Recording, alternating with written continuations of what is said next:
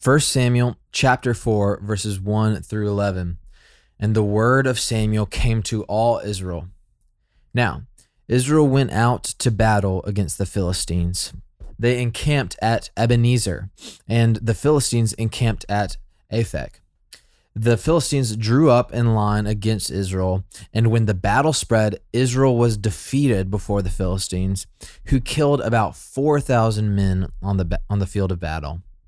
And when the people came to the camp, the elders of Israel said, Why has the Lord defeated us today before the Philistines? Let us bring the ark of the covenant of the Lord here from Shiloh, that it may come among us and save us from the power of our enemies. So the people sent to Shiloh and brought the ark of and brought from there the ark of the covenant of the Lord of hosts, who is enthroned on the cherubim. And the two sons of Eli, Hophni and Phinehas, were there with the ark of the covenant of God. As soon as the ark of the covenant of the Lord came into the camp, all Israel gave a mighty shout so that the earth resounded. And when the Philistines heard the noise of the shouting, they said, What does this great shouting in the camp of the Hebrews mean? And when they learned that the ark of the Lord had come to the camp, the Philistines were afraid, for they said, A God has come into the camp. And they said, Woe to us, for nothing like this has happened before. Woe to us, who can deliver us from the power of these mighty gods? These are the gods who struck the Egyptians with every sort of plague in the wilderness. Take courage and be men, O Philistines, lest you become slaves to the Hebrews as they have been to you. Be men and fight. So the Philistines fought, and Israel was defeated, and they fled, every man to his home and there was a very great slaughter, for 30,000 foot soldiers of Israel fell. And the ark of God was captured, and the two sons of Eli, Hophni and Phinehas, died. The word of the Lord. Thanks be to God. Wow. So we have a new, um, incredible story, really, here Yeah. in uh, First Samuel. If you've been following along, we're um, examining this book where God, um, we have a um, a people who are have turned away from the Lord. They've they're doing what's Mhm. right in their own eyes. Um, they haven't heard from Him. They're not receiving uh, visions. They don't have a prophet, and Yeah. then God just descends into this mess Yeah. and provides this prophet for them in the person of Samuel. And now we see him actually kind of taking on that role Yeah. um, and um, priest for them and uh, judge and how that plays out amongst Mhm. uh, the Israelites. So, what are uh, some of your thoughts on this passage? Absolutely. So this is one of the first passages that Samuel is not really present in at all, except he's kind of mentioned in this first verse. Yeah. But I feel like that's kind of more connected to yesterday's passage. Right, right. Um, yeah. kind of so- sets up what he's dealing with. yeah, yeah, yeah, yeah. So, I mean, gosh, like there's so many just like little nuggets like buried Yeah. throughout this that are gold. First of all, uh, fascinating that they encamped at Ebenezer, the rock of remembrance. yeah. right. And so, you know, they're they're encamped at this place which is uh, very significant from Mhm. their conquest of the promised land Mhm. um, where you know they've actually set up a rock of remembrance to remember the power of God for delivering them, Right. and and his promises, I'd say. Yeah, like, you know, I mean, he promised Yeah. the land and then he, I mean, now they have the land, right? yeah, So, yeah. absolutely, and you know, basically, what happens here is the the people just treat the Ark of the Covenant like uh, a good luck charm or Mm. this utilitarian. You know, they're they're trying to put God to good use. Yes. And what we see in this reading and then in the following days is God is not about that. You Mm-mm. know, he he is not the the house plant of, of Israel to you know just be fed and watered and then Mm-hmm. you know brought out for for a good show. And yeah, then you know who are the two people who kind of come parading in with the Mhm. Ark of the Covenant, but our our favorite own Hophni and, And Phinehas. Yeah. No, it's so instructive. I mean, I think even from the beginning when the elders were um, surprised that the they had been defeated by the the um, the Philistines, it's like what they were so, um, you know, entitled to acted so entitled to God's provision. Mhm. They you can see that they don't see themselves as in a relationship with the living God. That this is um, religion for them. This is Yes. going through the motions of the anything that they had been doing in the temple with the offerings or um, in the ways that they were ruling the people.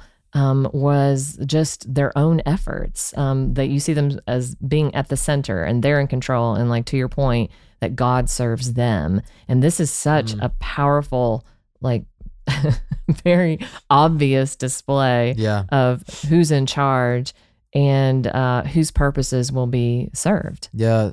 The the Israelites are acting like a pagan nation and they're treating God like a pagan god. Right. And you know, we see that like Hophni and Phinehas laying with sleeping with women Mhm. out in the tabernacle, the entrance of the tabernacle. That is, you know, drawing off of the cultic prostitute Right. practice that you know that that's not just From like the surrounding Canaanites. Yeah. E- Yeah. Exactly. And so a lot of these things that we're seeing are not just, you know, they're actually kind of worse than they seem at face value because they're leaving the the religion that God has called them to. And they're mm-hmm. kind of making God just like Baal or, you know, just like these other gods that surround them. And that is why, you know, the Lord he, he becomes silent to Right, them as, right. as we hear in and it defies his purposes from the very beginning Yes. of coming to Abraham of the reason why he gave Abraham a family and Mm. made them into a great nation and gave them this land was so that they would bless the whole Yeah. earth so that all the nations would know the great name of Yahweh Yeah, and here they have completely taken the blessings of God Mhm. and basically trounced on them, just destroyed them, and yet they still expect them, um, not not ever recognizing that these blessings are for a purpose and what a privilege and a joy it would be to serve a God who had rescued in, you in this way in all the ways that he had and also was going to rescue you ultimately um, in your greatest need, your greatest spiritual need.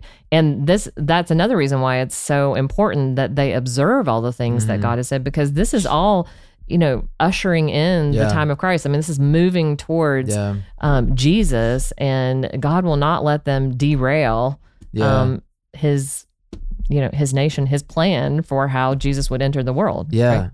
And uh, you know, so moving forward, the the Philistine reaction is so so you Mm. know the the Israelites they get a big burst of energy when the ark rolls in. They Right. the earth resounds with their their shouting. You know, Yeah. they're they're making some hoopla, Yeah. and the the Philistines are freaking out. Yeah. like they they are terrified terrified and what's fascinating is they actually point back to the exodus from egypt hmm and you know they don't know anything about you know they they actually are referring to the to the lord as like several gods you know and so Mhm. like they really don't know anything about yahweh like No. what- nor should they you know but they've heard the story and it's actually interesting Right.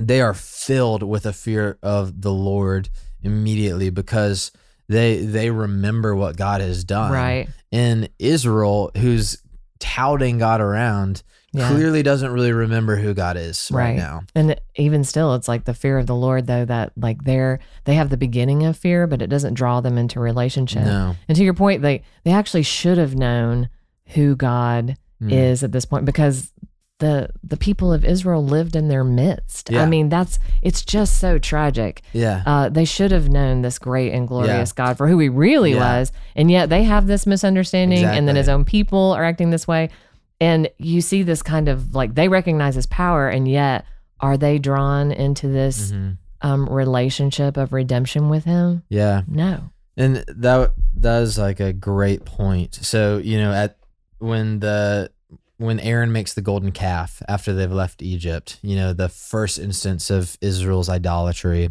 he says, Behold your gods who brought you up out of Egypt. You know, Mm, Aaron is the first one, you know, the high priest Aaron is the first one who who makes it gods plural who have brought them out. And yeah, so th- I think the fact that the Philistines are like, "Oh, these are those gods." Hmm points to, you know, and it also points back to that the Philistines had enslaved the Israelites as well. Right, And so right. we see here that um, they, the Israelites did not bring like a pure understanding of Yahweh when they were Yeah. living amongst in, in Philistia. Right. And uh, yeah, I, I just think that the fear of the Lord is such a central theme here hmm because they they certainly believe in like the delivering power of God, Right. but that doesn't mean that you fear the Lord. right. Just because you believe God can do stuff doesn't mean that you fear Him. yeah. you know, and that I, you I want to think that- enter into a Yeah. relationship with him. absolutely. Yeah. And I think that's such a word for us um, when we read this Old Testament passage and think, like, what does this mean?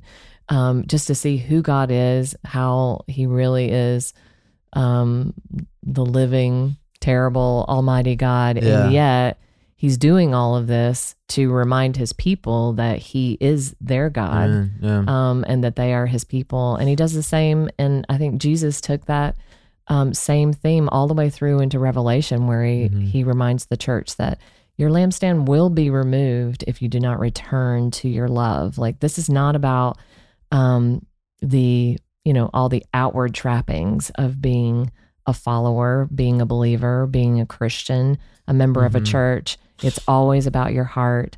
Um, and you need to love God and love people. Absolutely. You know, their their reaction makes me think of the book of Jonah, where you know Jonah is this prophet who knows God, he believes in the power of God, but he does not fear the Lord. He he tries to run from him, Mhm. and ultimately, no, Jonah does end up in Nineveh, and all he says is, "Yet forty days, and Nineveh shall be overthrown." Mm. And just from this tiny, tiny little prophecy, this tiny word from the Lord, Mhm. the people of Nineveh completely humble themselves and repent in in this narrative.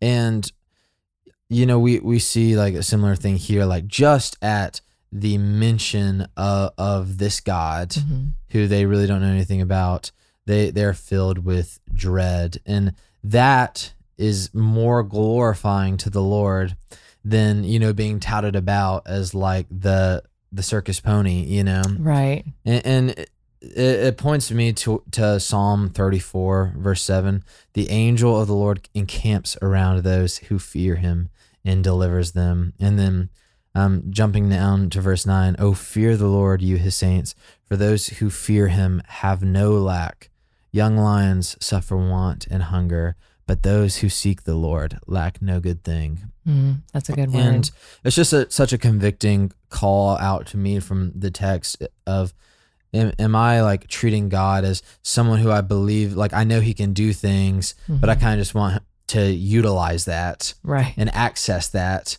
or do i believe do i see god as the potter and i'm the clay like Mhm. as he's the ultimate being not me and my life is in his hands Right. You trust his sovereignty and his goodness. Mhm. So, well, we got a lot to think about today. We do. Um, for Will Carlisle, I'm Jennifer McClish.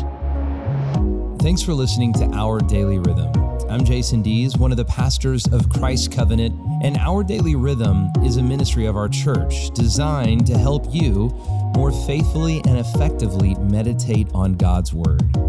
If you ever have a question for us about one of our Bible readings or one of your own Bible readings, please don't hesitate to text us at 404 465 1737. Again, that's 404 465 1737. Or email me directly at jason at christcovenant.com. We'll meet you again tomorrow for our daily rhythm.